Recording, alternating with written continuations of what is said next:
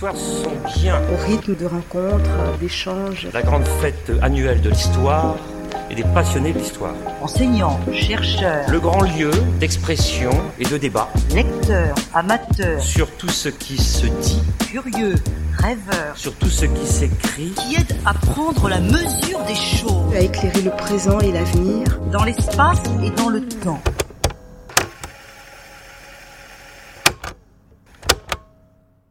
J'ai un peu honte de venir euh, simplement vous parler de la pluie et du beau temps, ce qui peut paraître un sujet euh, effectivement futile. Et j'ai aussi euh, scrupule parce que il s'agit d'un travail en pro- progrès, comme diraient les, anglo-saxons, c'est-à-dire que ce n'est pas le fruit d'une recherche aboutie, mais plutôt une série d'interrogations sur le sujet. Je crois qu'il est prudent que je regarde l'heure, parce que c'est évidemment un sujet sur lequel il est facile d'être intarissable, euh, puisque c'est le sujet qui alimente le plus les conversations, c'est le sujet qui alimente le plus les communications téléphoniques et les bulletins météo et l'émission télévisuelle la plus regardée. Donc, le temps qu'il fait, c'est-à-dire définition de l'objet, si vous voulez, ce dont je voudrais parler, euh, je vous le dis tout de suite, ce n'est pas du climat ce qui est autre chose.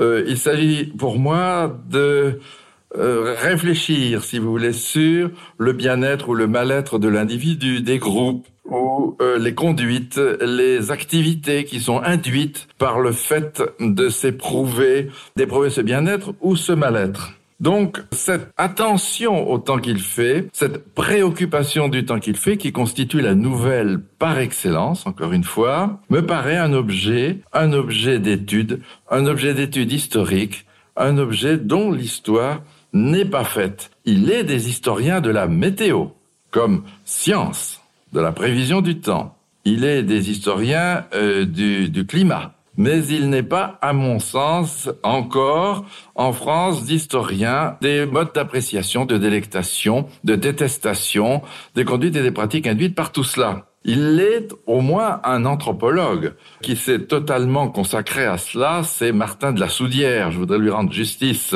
pour commencer et recommander la lecture de ses deux livres majeurs, Au bonheur des saisons et L'hiver à la recherche d'une morte saison.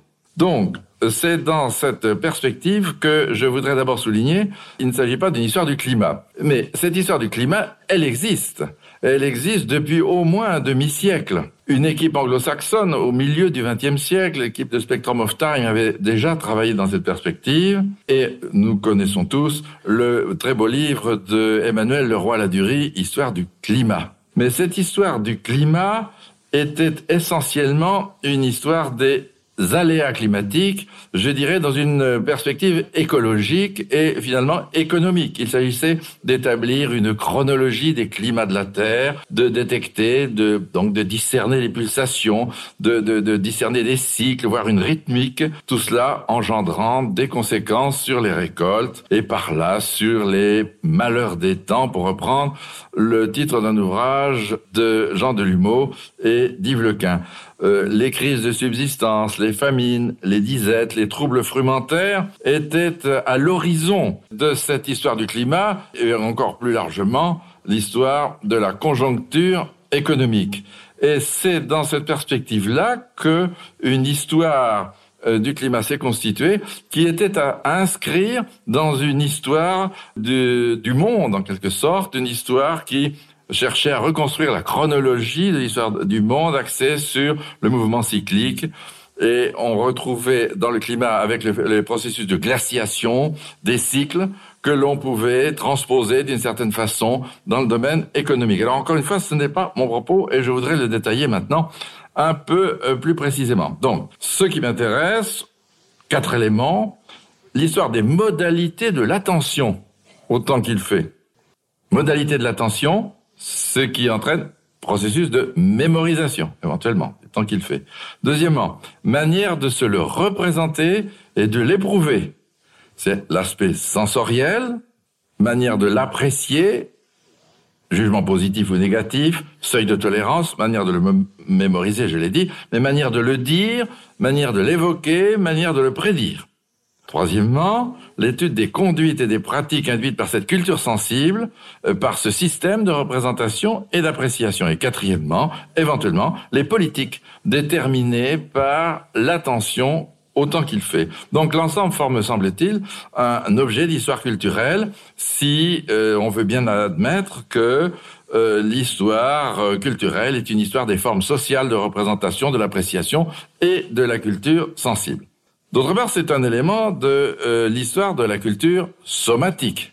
Bien entendu, à côté euh, de l'histoire du sport, qui est en plein renouvellement et dans une perspective d'ailleurs assez voisine, puisque pour un Georges Vigarello ou un André Roche, l'histoire du sport, euh, se caractérise aujourd'hui par la relégation de la force, de la ruse, de l'adresse, de la souplesse, au profit d'une écoute des sensations, le corps se transformant en une centrale de euh, sensations. Et dans cette perspective-là, le, le, temps qu'il fait, l'appréciation de la neige pour le skieur, par exemple, entre en ligne de compte. Or, le premier 19e siècle qui m'intéresse a porté une énorme attention au temps qu'il fait et à ses effets. Mais il a porté une énorme attention différente de l'attention qu'on y portait précédemment et différente de l'attention portée ultérieurement. Donc, en bref, il est un moment dans cette histoire qui reste à faire, je le répète. Euh, ce 19e siècle est un moment important. Fin 18e, début 19e siècle surtout. Cela dit, s'il est vrai que cette histoire n'a pas été traitée d'une manière systématique, bien des éléments de cette histoire existent, figurent, mais en, un ordre épars dans les travaux des historiens. Donc mon propos n'est pas tant la novation, parce que vous allez trouver dans ce que je vais dire beaucoup de connus. Et vous pourriez y ajouter beaucoup, surtout dans le, temps qui m'est imparti.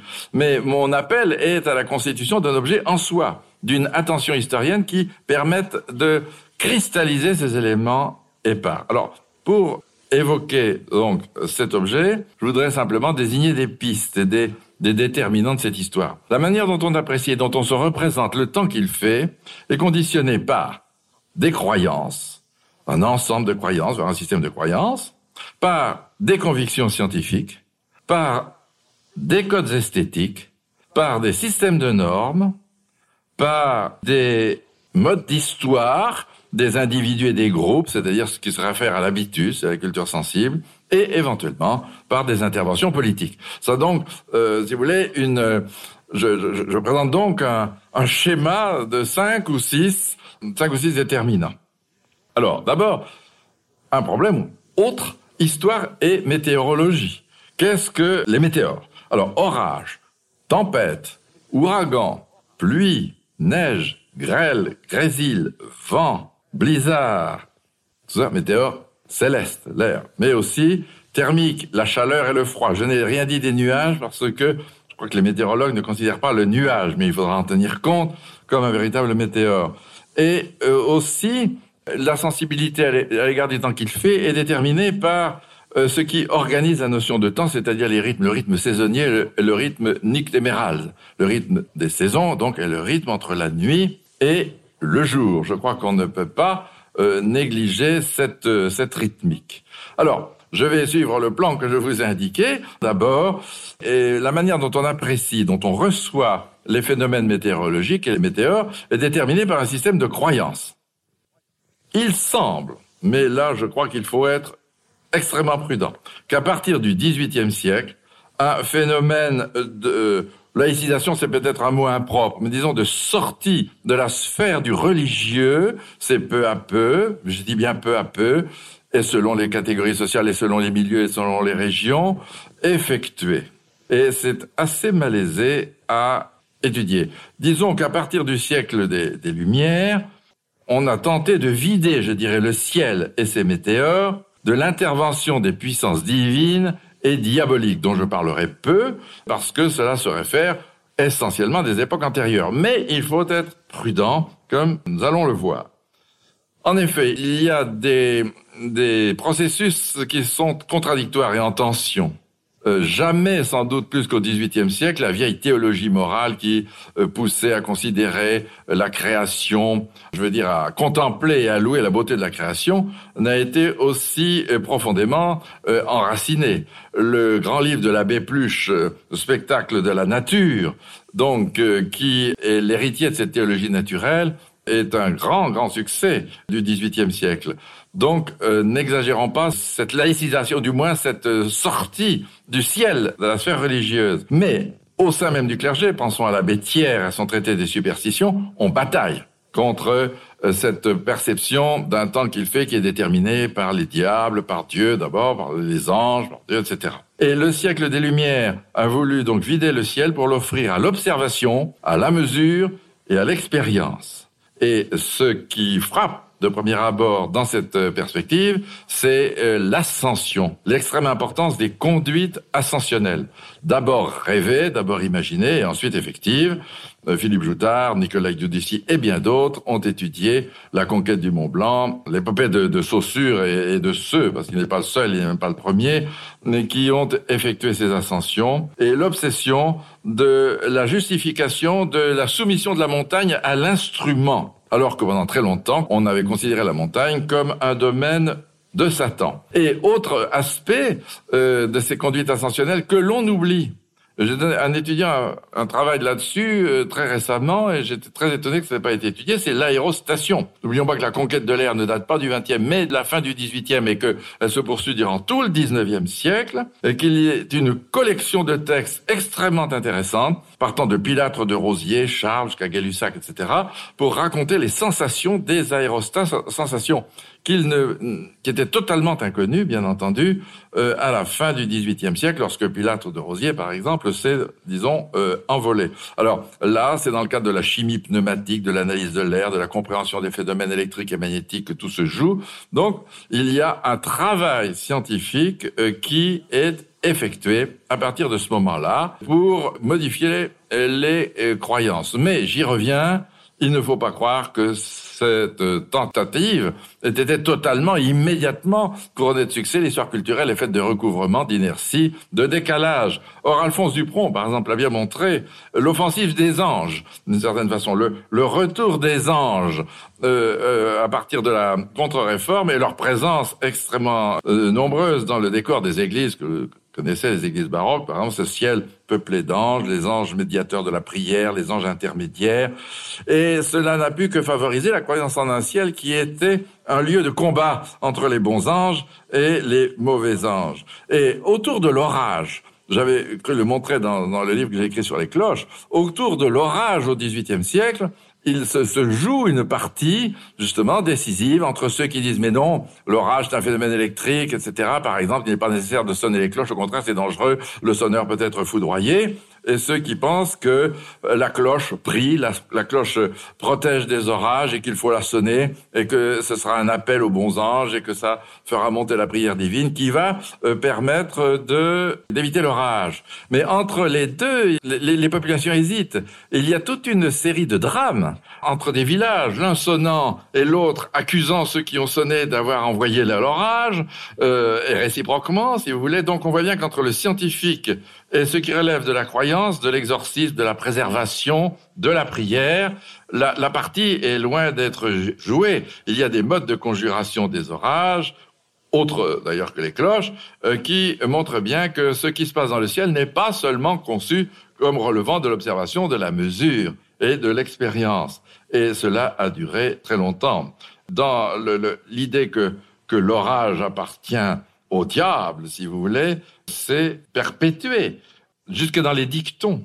Il y a beaucoup de dictons paysans euh, qui se réfèrent à ce type de croyance. J'ai encore entendu, lorsqu'il pleut alors qu'il y a du soleil, parce qu'un nuage fait pleuvoir localement, le diable bat sa femme et marie sa fille. Je ne sais pas si vous connaissez ce, type de dicton. Alors évidemment, ça n'implique pas la croyance, parce que le dicton, j'allais dire, peut, peut, peut marcher tout seul. Néanmoins, néanmoins, il n'en reste, encore une fois, euh, pas moins que le, le XVIIIe siècle enclenche en quelque sorte un phénomène qui euh, vide le ciel, plus ou moins de ce type d'intervention, et que c'est euh, le, savant Humboldt qui a joué un rôle absolument décisif dans ce domaine. Hein. Je vais me permettre d'en citer quelques lignes. Il s'agit de conférences commencées en 1827 qui ont été regroupées euh, quelques années plus tard mais c'est l'aboutissement, me semble-t-il, de ce, de ce travail scientifique, parce que le texte d'Humboldt montre que c'est l'espace météorologique qui se trouve complètement bouleversé. C'est-à-dire que le local se trouve disqualifié au profit d'une vision beaucoup plus large. Hein. Euh, voilà ce qu'écrit Humboldt. Les phénomènes météorologiques les plus importants ne s'élaborent pas en général sur le lieu même où ils s'observent. Leur origine est ailleurs. Ordinairement, ils débutent par une perturbation qui survient au loin dans les courants des hautes régions. Puis de proche en proche, l'air froid ou chaud, sec ou humide, dévié, envahit l'atmosphère, etc. Donc vous voyez, euh, c'est une modification euh, de la conception de l'espace même et de la météorologie. Ainsi, la multiplicité des perturbations se complique encore de l'éloignement des causes, souvent inaccessibles. Et j'ai peut-être raison de croire que la météorologie, météorologie devait chercher son point de départ et jeter ses racines dans la zone tropicale. Donc vous voyez notre euh, anticyclone des Açores, région privilégiée où les vents soufflent constamment dans la même direction, où les marées atmosphériques, la marche des météores aqueux et les explosions de la foudre sont assujettis à des retours périodiques. Donc vous voyez qu'au début du 19e siècle, c'est l'imaginaire de l'espace météorologique qui se trouve complètement bouleversé par euh, cette euh, volonté de euh, rendre à la science, en quelque sorte, ce qui appartenait à une autre sphère. Cela dit, je continue encore, je reviens sur ces croyances. Pendant très longtemps, on a continué de chercher dans les nuages, cette fois, des formes, des monstres, des signes précurseurs, de, de, de, quelque chose. Euh, Seguin, dans son livre sur les canards au XIXe siècle, montre bien que euh, cette littérature est imprégnée de cette quête des présages déterminants que l'on cherche à lire dans le ciel, dans le, le paysage euh, céleste. Et puis dans les campagnes, dans les campagnes profondes, au cours du XIXe, on continue de croire à, ce genre de choses. Je me souviens, étudiant le Perche, euh, la mère Arpine, qui était un, un, monstre euh, qui, qui, volait dans le ciel était capable de déclencher des orages, des tempêtes, euh, etc. Et Paul Sédillot, étudiant le, la création du légendaire au XIXe siècle, insiste aussi euh, beaucoup là-dessus. et, et l'habitude de guetter des signes divins dans le ciel, évidemment, est tout à fait aussi caractéristique même du XIXe siècle. La croix de Migné dans le Poitou, qui est apparue à je ne sais combien de milliers de personnes sous la Restauration. Euh, sans oublier le langage de la Mariophanie, de l'apparition de la Vierge au, au 19e siècle. Donc, vous voyez que je crois qu'on ne peut pas étudier les représentations du temps qu'il fait, etc., sans se référer à des systèmes de croyances et maintenant, j'arrive encore plus nettement à des systèmes de conviction scientifique. La façon d'apprécier le temps, cette fois-ci non plus de l'expliquer, pas comme je viens de le faire à propos de, Humboldt, mais de l'apprécier à la fin du XVIIIe et durant la première moitié du XIXe est très conditionné par le néo-hippocratisme. Cette doctrine se fonde sur un des traités de la collection hippocratique concernant les airs, les, le, le, les terres et l'eau, euh, qui a en quelque sorte constitué une médecine dite néo-hippocratique, euh, caractérisée à la fin du XVIIIe siècle par le personnage de Vic d'Azir à la Société royale de médecine, qui estime donc en fonction de ce euh, traité que les épidémies se transmettent par l'infection de l'air, de la terre ou de l'eau. Alors, croire à cela, et ça, nous sommes dans les convictions scientifiques, croire à ça, cela entraîne une manière d'apprécier le vent bien entendu. Et donc cela en, entraîne une anxiété écologique qui est différente de la nôtre, mais qui est extrêmement, extrêmement prégnante. Et l'apogée de son emprise, c'est la première moitié du 19e siècle, comme l'a bien montré Jacques Léonard, et dans d'autres perspectives, Marie-Noël Bourguet, étudiant l'enquête départementale dite Chaptal, du consulat et de, l'Empire. Et lorsque l'on veut euh, étudier la fabrication des images régionales qui s'opèrent durant la première moitié du 19e siècle, il faut bien tenir compte que ces images régionales se trouvent aussi colorées par les, phénomènes météorologiques et climatiques, mais peut-être autant météorologiques que climatiques, qui caractérisent chacune des, des provinces. Autrement dit, euh, ceux qui sont persuadés de la justesse du néo-hippocratisme, euh, pensent que l'exposition du lieu où ils habitent, que les vents dominants, que les météores ont sur l'économie de l'être humain un rôle absolument décisif et cela entraîne une série de, de, conduites. Oh, je, me souviens qu'à Brighton, par exemple, eh bien, on dit qu'il faut habiter de tel côté du rocher et pas de tel autre, et que c'est à quelques centaines de mètres près que l'idiosyncrasie, c'est-à-dire que la, façon dont chaque individu éprouve le, éprouve l'environnement, en quelque sorte, se trouve euh, déterminé. Et cette façon euh, de concevoir euh, la météorologie en fonction de la santé est tout à fait caractéristique de la fin du XVIIIe et du début du XIXe siècle. Je citais ce matin le, le, cas du baronnet Townley qui passe un an dans l'île de Man l'année 1789 et il compose plusieurs, il rédige plusieurs centaines de pages qui ne sont que des descriptions de la qualité du vent, de la qualité de l'air, de la qualité de la pluie lorsqu'il y en a, par rapport à son propre corps, je vais y revenir tout à l'heure. Donc il y a eu euh, là euh, quelque chose d'extrêmement important qui relevait de la conviction scientifique parce que ces gens venaient se soigner. C'était des valétudinaires qui venaient donc dans l'île de Man se soigner, ou même chose pour le romancier anglais Smollett, à Nice, euh, sur la, côte d'Azur. Donc, cette euh, hygiène, cette, médecine qui induit en quelque sorte des, comportements, euh, relève, ça relève des convictions scientifiques et c'est extrêmement important pour euh, analyser la manière dont on apprécie le, le temps. Je citais aussi ce matin, d'une manière un petit peu peut-être triviale je ne sais pas humoristique, la disparition des courants d'air. Dans ma génération, on nous mettait en garde contre les courants d'air si bien que nous sentions les courants d'air, nous apprécions les courants d'air. Et je dirais, où sont passés les courants d'air? Parce que dans les jeunes générations, il n'est plus question de courant d'air. Voilà. Et pourquoi? Euh, Parce que euh, on, s'imaginait que c'était très dangereux un courant d'air, qu'on pouvait attraper, je ne sais trop quoi, une fluxion de poitrine, peut-être la tuberculose et, et, autre chose, et qu'il valait beaucoup mieux se garder euh, des, des courants d'air. Les antibiotiques ont tué les courants d'air, si je puis dire. Et cette façon d'apprécier le temps. Donc, vous voyez que les convictions scientifiques, à côté des systèmes de croyance, les convictions scientifiques jouent leur jouent leur rôle. Alors, dans le domaine de l'hygiène, Georges Ficarello l'a bien étudié. Là, euh, c'est à propos de l'eau.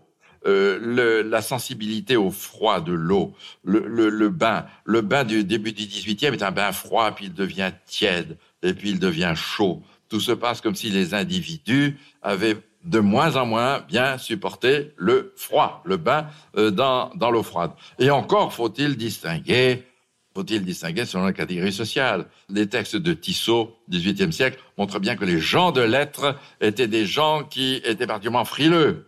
Et le docteur Londe disait que lorsqu'il plongeait un boucher dans l'eau froide, il n'avait pas du tout les mêmes réactions que lorsqu'il s'agissait d'un homme de lettres. C'est le genre de c'est le genre d'expérience que vous trouvez dans les manuels d'hygiène de la première moitié du XIXe siècle. Donc là, euh, c'est dans le domaine du réchauffement. J'en arrive au troisième déterminant, les codes esthétiques. Je pense que c'est, je serais tenté d'y voir là l'essentiel, et je ne prendrai qu'un exemple, si vous voulez, euh, c'est l'irruption du sublime à la fin du XVIIIe siècle. Le sublime théorisé, on ne va pas se lancer trop dans la philosophie parce que c'est un peu, un peu compliqué, euh, par Kant notamment, mais ça vient du pseudo-longin, etc. auparavant. Burke aussi a théorisé cela, mais je crois que c'est malgré tout Kant qui est majeur en, en l'occurrence. Alors, ce code, le fait d'apprécier des espaces jusqu'alors jugés horribles, le code de la beauté classique évacuait toute appréciation de la mer plate, la haute mer, hein, de, du désert, la forêt très belle, la, la plaine interminable non plus. Donc tout espace illimité considéré comme laid.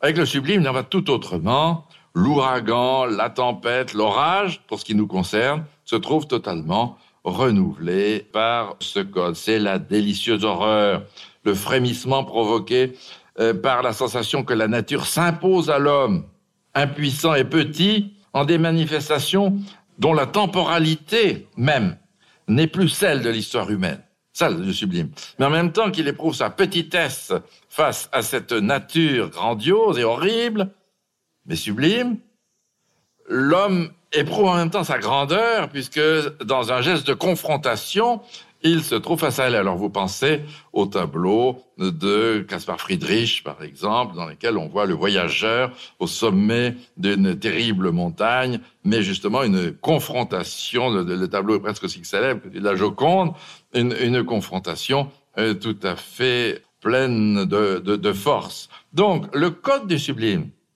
a entraîné une relecture fondamentale des météores et a instauré une nouvelle économie de l'émotion. face à l'orage, face à la tempête, face à la trombe, face à l'avalanche, face à la glace. Je reviens encore sur les tableaux de Friedrich. Il y a des nombreux tableaux de, de Friedrich euh, à, propos de, de, la glace. Et en ce qui concerne la tempête au XVIIIe siècle et le naufrage au XVIIIe siècle, il y a une nouvelle posture spectatoriale et on exalte, pensez au tableau de, Vernet, par exemple. Hein.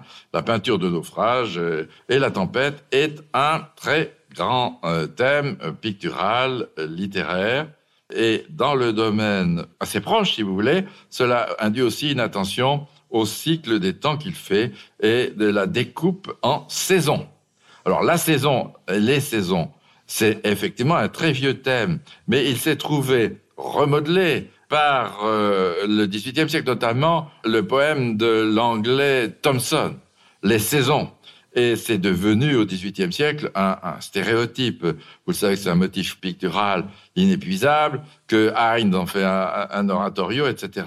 Donc je, je reviendrai euh, sur euh, cette euh, appréciation des saisons. Je voudrais euh, simplement dire que à l'époque, les saisons valorisées sont le printemps et l'automne. Le printemps, c'est le paradis terrestre. Le printemps, c'est l'Éden. Le printemps, c'est la euh, reviviscence, en quelque sorte la régénération, euh, c'est la douceur, etc. Et l'automne, la récolte, la chasse, en attendant la nostalgie romantique, etc. Mais surtout le printemps, je crois, qui évoque la, la Genèse. Et en revanche, il y a détestation des extrêmes, de la froidure de l'hiver et de la radiation solaire de, de l'été. D'ailleurs, dans les manuels de peinture, vous savez, les quatre parties du jour et les quatre saisons, encore une fois, ce sont des cycles très communs dans la peinture du 18e.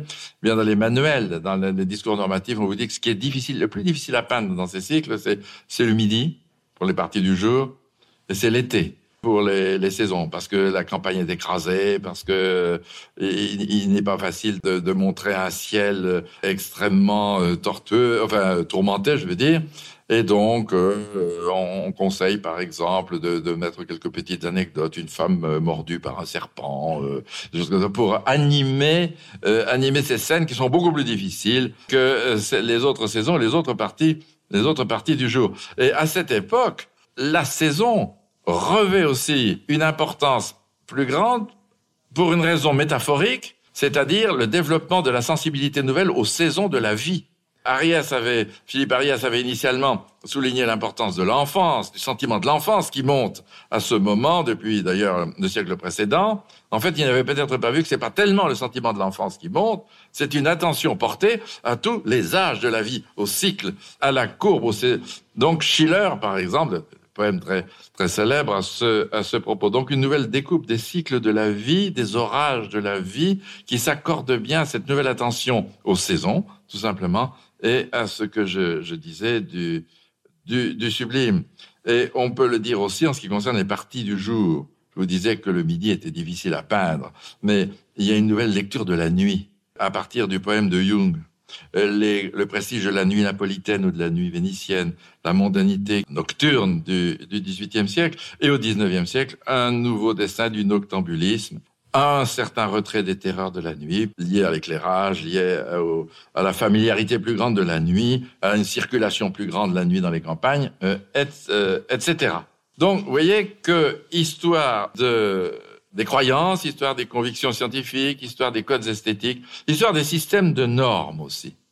Ça, c'est très vieille chose. Les, les anciens, les, latins étaient très préoccupés de l'hygiène et dans le découpage des morceaux, en quelque sorte, de la science de l'hygiène, il y avait les percepta, l'apprentissage des sens. Hein.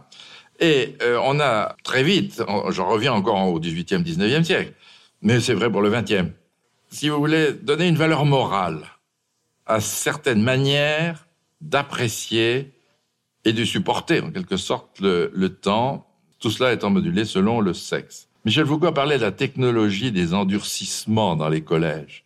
Eh bien, la résistance au froid, l'hiver, devenant un test, en quelque sorte, moral.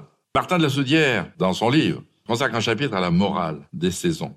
C'est-à-dire que l'hiver et le froid, c'est l'occasion, à ce moment, d'une victoire sur soi-même. L'hiver est un révélateur de caractère qui distingue le fort du faible. L'hiver est une épreuve formatrice pour les enfants une marque d'endurance pour les adultes. On sélectionne les trappeurs, etc. en fonction de ça. Bon, il y a une association entre la rigueur du climat et la qualité humaine, si vous voulez. L'hiver est traversé comme une épreuve. Voyage d'hiver. Hein. Martin Lassoudière cite cette euh, nouvelle de Maupassant.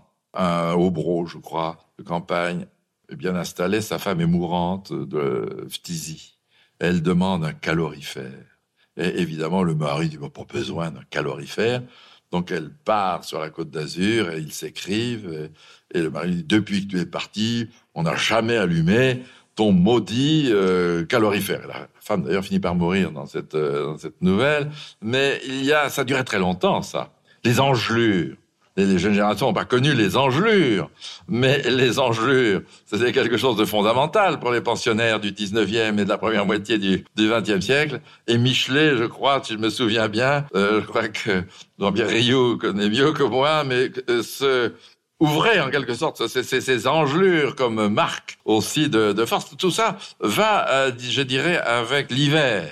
Hein? Donc, euh, je ne veux pas ce système de normes, mais ça me paraît une chose importante. Et quatrième déterminant, bien, l'histoire de l'individu, euh, c'est peut-être le plus intéressant. C'est ce sur quoi je voudrais peut-être insister un peu plus. C'est-à-dire que la sensibilité au temps qu'il fait, la sensibilité à la saison est très variable d'un individu à l'autre. Elle est très variable selon la structure affective, selon la situation, selon l'humeur du moment. Le 19e siècle nous dirait, parce que le 19e siècle employait ce type de l'idiosyncrasie. C'est bien compliqué, mais ça revient à ça. Donc, c'est très variable. Cela dit, une parenthèse, si vous voulez, au-delà de ces différences, il y a quelques constantes que relève Martin de la Soudière. D'abord, le peu de fidélité et la partialité de la mémoire en ce domaine. Si je vous demande euh, quel temps il a fait en juillet 1999, vous êtes probablement incapable de me le dire. Mais si, après un effort de mémoire, euh, vous énoncez un avis, il sera très mauvais. Je veux dire, euh, comparé à, la météo du lieu où vous étiez, euh, on, pourrait vite discerner les erreurs parce que vous allez surestimer les beaux temps si vous avez été heureux pendant quelques jours et que vous êtes beau, et surestimer le mauvais temps si vous êtes particulièrement ennuyé. La mémoire est très peu fidèle. C'est les, conséquences des, des enquêtes anthropologiques de Martin de la Soudière. Et vous avez donc tendance à radicaliser le souvenir du temps qu'il a fait et à surévaluer ou sous-estimer la durée et l'intensité des types de temps les plus prononcés que vous avez vécus en fonction de votre histoire personnelle. C'est ça le, le, problème. Deux jours de pluie peuvent devenir une semaine ou disparaître de la mémoire. Un jour de neige se transforme aisément en une semaine et il en est de même des périodes de beau temps. Donc, en phase et dérapage de la mémoire. Hein. Il y a d'ailleurs, euh, on va revenir à propos des temps qui se détraquent. Donc, il y a une sensibilité personnelle aux couleurs du temps, une sensibilité qui est d'ailleurs variable euh, selon l'activité. L'hiver des marins, l'hiver des agriculteurs, l'hiver des soldats n'est pas le même que, que l'hiver de l'intellectuel. Bon. Mais ce que ce sur quoi je voudrais insister, c'est ce grand processus, ce grand phénomène qui s'est produit fin 18e siècle, début 19e. Vraiment, au tournant des deux siècles. Hein. C'est la contemporanéité fugitive du météorologique et du subjectif. C'est l'avènement ou l'approfondissement, exactement, du sujet et la météorologie et l'idiosyncrasie. La naissance du sujet dans les intempéries. Hein. Cette matrice, si vous voulez, euh, c'est Rousseau qui, dans la première, si je me souviens bien, promenade du regard solitaire, parle euh, de la nécessité d'adapter en quelque sorte un baromètre à son âme. C'est-à-dire qu'à ce moment, la conscience de l'instabilité du moi, la conscience de la disharmonie du moi, la conscience qu'il est très difficile euh, de fixer les variations du moi, font prendre conscience que le temps qu'il fait correspond à cette variabilité, à cette instabilité, et que le désir de fixer l'insaisissable du moi, c'est du même ordre que le désir de fixer l'insaisissable de la nuée et du brouillard. Donc, un moi météorologique, une identité météorologique se développe dans les textes des écrivains. dont je citais, je citais euh, Rousseau, mais je pourrais en citer bien d'autres, ce sera un peu long. Ce n'est pas un hasard si c'est à ce moment que naît le journal intime ou du moins dans la forme diariste que, que vous connaissez, comme forme imposée par le passage des jours et des saisons. Or, dans le journal intime, dire le temps qu'il fait est extrêmement important. Or, dire le temps qu'il fait, c'est en même temps dire le temps qu'il ne fait pas, celui qu'il devrait faire, celui qu'il a fait, celui qu'il ne fait plus, et ça revient à délimiter un territoire privé en bordure ou à l'écart de la scène historique. Chez le diariste, c'est celui qui écrit son journal intime. Il y a beaucoup de notations d'ordre météorologique. Encore une fois, c'est pour sentir cette coïncidence des variations du mois et du temps, mais c'est une façon aussi de nier l'événement historique et du dessin. C'est une façon de se tenir à l'écart de l'événement historique puisque la scène météorologique le, surplombe et le domine. Euh, c'est donc un moment important. Alors il y a des très très belles pages de Joubert, par exemple, dans ses carnets qu'on appelait improprement les pensées de Joubert, les carnets plutôt de, Joubert. Euh, 1796, je ne l'ai pas là, il y a un texte sur la pluie qui est d'une modernité tout à fait étonnante. Alors le grand diariste, Mène de Biran, Mène de Biran, son, son, texte est scandé dans son journal par ce type de, notation, ou Maurice de Guérin. Voilà euh, quelques, quelques exemples. C'est euh, à Joubert que j'avais emprunté l'expression notre vie est du vent tissé. Vous voyez, la vie est tout aussi impalpable que la météo. D'où le fantasme de Joubert d'écrire dans l'air, qui n'a jamais été, à ma connaissance, tellement réédité, ce, ce fantasme. Donc, il y a tout euh, un mode d'analyse de cette contemporanéité du météorologique et du subjectif qui est tout à fait caractéristique de ce moment de l'histoire qui euh, s'écoule entre, disons, 1770 et 1820. Et donc, vous voyez que l'histoire de l'individu euh, est extrêmement euh, importante, me semble-t-il, dans, dans cela. Alors, pour Martin de la Soudière, cette histoire de l'individu, c'est en plus de ça, encore une fois, modelé selon le, la catégorie sociale, mais aussi l'environnement. Il, il, a remarqué que on n'avait pas la même façon de concevoir l'hiver et la neige. La neige dans les différentes familles d'un même village du Massif central. Il y a des familles qui s'amusent davantage avec la neige, d'autres qui la détestent, etc. Mais et pourtant ils habitent exactement le, même endroit et ils éprouvent les mêmes euh, hauteurs de, neige. Donc il y a à la fois une appréciation régionale et cependant à l'intérieur de cette appréciation régionale une appréciation variable de la neige selon les familles. Alors dans cette appréciation subjective, évidemment, et parfois collective, il y a le fameux thème des saisons détraquées les saisons se détraquent, le temps n'est plus ce qu'il était, euh, etc. Alors, la conviction que les saisons passées étaient plus marquées, parce que c'est ça que ça veut dire. Hein les saisons passées étaient plus marquées. Il y a plus d'hiver, il y a plus d'été, il y a plus de printemps, il y a des chansons euh, nombreuses sur ce thème. Donc, il y a une légende en quelque sorte. Chaque individu est porteur d'une légende et cette légende vient de l'enfance. C'est-à-dire que lorsque le monde était intact, lorsque les impressions étaient neuves, les saisons n'étaient pas encore usées et les saisons étaient de plus en plus marquées. Si bien que, en vieillissant, l'individu éprouve la nostalgie des anciennes saveurs et c'est ce qui conduit cette appréciation du présent. Sans doute. Hein, c'est une explication parce que la croyance en un âge d'or des saisons qui rend plus difficile à vivre et à goûter le moment présent, eh bien, c'est un invariant dans la littérature. Depuis au moins Saint-Simon, Madame de Sévigné, pour arriver à Colette euh, au etc. Ben, pratiquement, c'est de tout, de tous les temps. Et euh, il y a aussi le fait que parfois ça s'associe à la sensation d'un effondrement d'une sociabilité. Par exemple, la, désagrégation des veillées d'hiver a joué contre, en faveur de l'idée que les hivers étaient plus drôles, c'est plus amusant, plus festifs antérieurement, et par conséquent, ils étaient plus, plus rigoureux. C'était de, de, de, véritables hivers, alors que, au fur et à mesure que cette sociabilité se détend, eh bien, les hivers ne sont plus, ne sont plus ce, ce qu'ils étaient. On pourrait dire euh, à ce propos, bon, encore beaucoup d'autres exemples, mais euh, je voudrais revenir un peu sur le 19e siècle, une sorte de, synthèse pour ce qui nous occupe. Le 19e siècle est très intéressant, toujours cette première moitié, parce que le 19e siècle a fait l'expérience nouvelle du froid, du grand froid. D'abord, il y a la campagne de Russie pour ce qui est de la Grande Armée.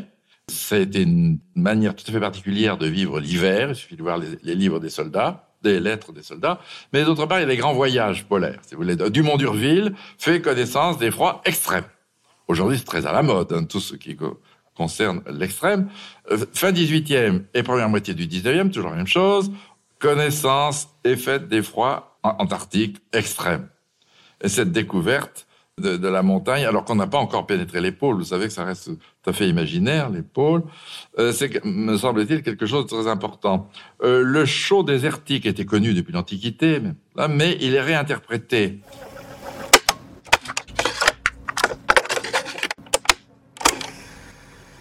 Et d'autre part, c'est un siècle, le 19e siècle, d'une familiarité accrue avec la montagne, avec le désert, certes, vous savez, avec les tropiques, et il y a une représentation, une révolution des représentations du froid et du chaud, de l'humide et du sec. Et c'est là qu'intervient la citation du Cosmos de Humboldt qui me paraît très intéressante, qui montre que il s'opère alors au 19e siècle une révolution importante. Au progrès du temps du 19e, nous devons l'agrandissement indéfini de l'horizon, l'abondance toujours croissante des émotions et des idées, et l'influence efficace qu'elles exercent réciproquement les unes sur les autres. Ceux mêmes qui ne veulent pas quitter le sol de la patrie ne se contentent plus aujourd'hui de savoir comment est conformée l'écorce de la terre dans les zones les plus lointaines, quelle est la figure des plantes ou des animaux qui les peuplent, ça c'est le 18e. Il faut que l'on nous en crée une image vivante, que l'on nous rende une partie au moins des impressions que l'homme dans chaque contrée reçoit du monde extérieur, c'est à satisfaire cette exigence, à fournir à notre esprit une jouissance inconnue de l'Antiquité que travaille le temps présent. Il veut dire par là que même sans aller dans les tropiques, dans la région antarctique ou dans les déserts, cette euh, marée de littérature de voyage, le monde illustré, toute une série de magazines ou de, ou de revues font que l'individu imagine des types de temps qu'un homme du 16e ou du 17e n'aurait sans doute pas Imaginez. Et il y a d'ailleurs dans ce domaine une prise de conscience au XIXe siècle de la force des déchaînements météoriques par donc la pratique du du voyage lointain, comme je vous le disais. Euh, Madame Dussault, qui a soutenu une thèse sur Jules Verne, par exemple, le montre bien. On parle toujours du Jules Verne comme euh, euh, l'écrivain de l'anticipation. Mais ce qui est peut-être le plus caractéristique dans l'ensemble du cycle des voyages extraordinaires, c'est justement l'impuissance de l'homme face aux forces de la nature et face aux météores. Tremblement de terre, ouragan, tempête, volcan, iceberg, banquise. Fois extrême, la nature est déchaînée et dans le cycle de, de Jules Verne. Alors, sensibilité aux météores, je n'ai pas le temps d'en parler. Je voulais simplement dire qu'il y a des sous-objets historiques très intéressants. L'histoire de la pluie, l'histoire de la grêle, l'histoire de la neige, etc. Et que Madame Lyonnette Arnaudin chez Garay a fait une très belle histoire de euh, du brouillard. En simple, en deux mots, je le disais ce matin, les femmes aujourd'hui apprécient plus le brouillard que les hommes. On s'est demandé pourquoi on a pensé que peut-être la surfréquentation des automobiles par les hommes dans la conduite auto euh, un élément d'explication, mais que le brouillard est à la fois attractif parce que cotonneux, ouaté, etc., mais en même temps répulsif parce que odeur du bus, parce que on, on le qualifie avec des adjectifs qui se terminent en âtre, grisâtre, etc., qui sont péjoratifs, que l'imaginaire du brouillard ne correspond pas à la réalité du brouillard, c'est-à-dire que la géographie des, des, du brouillard ne, correspond pas du tout à ce que vous imaginez. Il y a davantage de brouillard sur l'axe Alençon-Arras qu'en Angleterre en moyenne. Et il y en a autant, je crois, à Marseille qu'à Brest, je sais plus. il y a des contrastes comme ça qu'on n'imagine pas. Et d'autre part, dans le domaine de la littérature aussi, on plaque on plaque un imaginaire du brouillard qui ne correspond pas avec les occurrences de brouillard dans, dans les œuvres. Il n'y a pas pratiquement d'occurrences de brouillard dans Le Chien des Baskerville de Conan Doyle, il n'y en a pas dans, dans Shakespeare, il n'y en a pas dans Le Grand Maulne de, de l'Infournier. Pourtant, vous imaginez, vous voyez brouillard partout dans, dans, dans, dans ces textes-là. Ça vient peut-être du fait que lorsqu'on assiste à des représentations théâtrales, ou lorsqu'on assiste à des projections de films, évidemment, là, il y a beaucoup de brouillard dans ce qui a été tiré de ces, de ces œuvres. Mais le brouillard détermine un espace de liberté, fait rentrer dans un monde enchanté. Le brouillard est une frontière. Le brouillard ouvre à la sauvagerie. Le brouillard euh, ouvre à un monde d'anomie, etc., etc. Euh, à perte de vue depuis Homère, au moins, les, les, textes nous disent beaucoup de choses sur le brouillard. Et en ce qui concerne la pluie, et le système d'appréciation de la pluie, c'est aussi euh, intéressant. Je crois qu'aujourd'hui, on revient vers une certaine timide appréciation de la pluie par, par rapport aux années, euh, aux, années 50, etc. Bon, j'ai encore euh, peut-être quelques temps pour dire un mot de la politique parce que il y a une attention. Vous allez me dire, ça ne joue peut-être pas beaucoup sur la manière d'apprécier.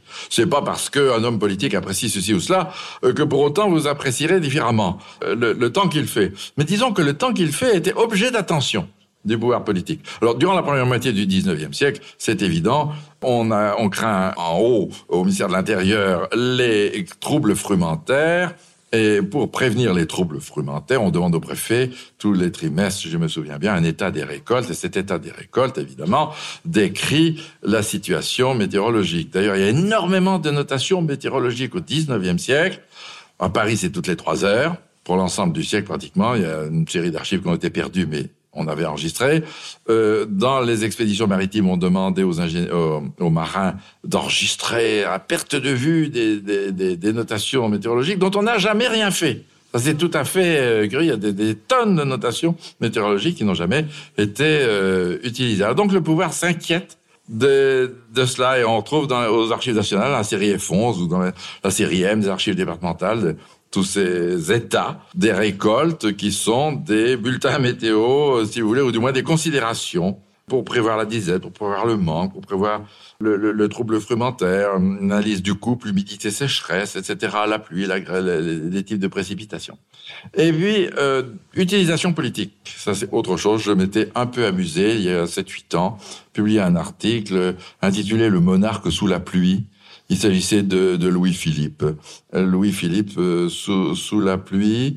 Cette idée qu'au fond, au XIXe siècle, les classes laborieuses, dites euh, classe laborieuse, classe dangereuse, voire classe vicieuse pour Frégier, moi je dirais aussi classe laborieuse, classe dangereuse, classe soumise aux intempéries. C'est-à-dire euh, classe sur lesquelles il pleut, qui reçoivent la pluie. Et il y a là un effet de distinction, le parapluie. Le parapluie est un signe de distinction. N'importe qui n'a pas un parapluie dans le même dans le Paris de la monarchie censitaire. Donc, classe soumise aux intempéries, classe endurcie, classe moins sensible.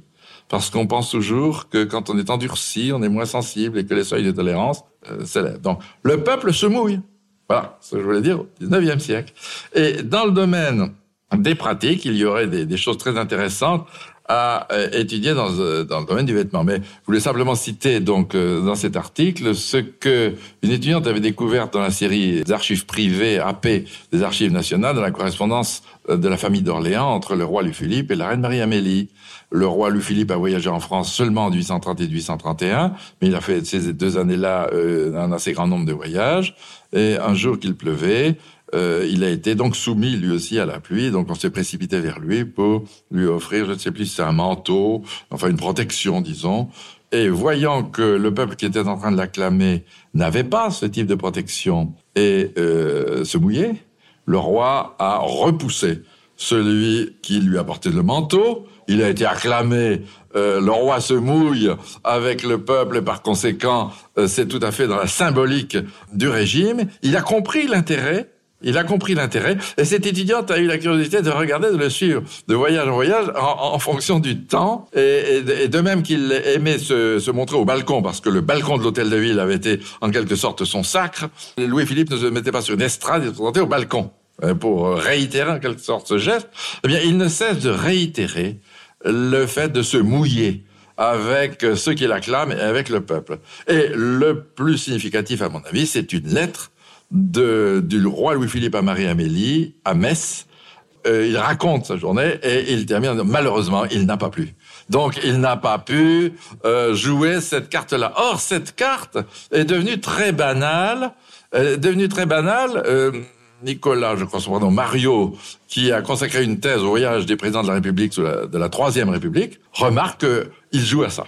Pratiquement tous les présidents de la République se font mouiller aussi avec ceux qui les acclament. Ils ne veulent pas euh, des protections excessives. Et je crois même que le général de Gaulle, si je me souviens bien, mais Jean-Noël Jeannet était d'accord pour nous dire ce matin, le général de Gaulle aussi, peut-être sans savoir et probablement sans savoir, emboîtait le pas à ce bon Louis-Philippe. Alors, on n'en finirait pas. Mais rassurez-vous, j'en termine. Mais il y a, euh, à propos de la, politique d'une part et des pratiques, tout simplement, et des conduites individuelles, des éléments indéfinis de ce de cet objet, tout ce qui concerne l'histoire du vêtement, des archives du corps, pour reprendre l'expression de Jacques Léonard, en fonction du froid, du chaud, du sec, de l'humide.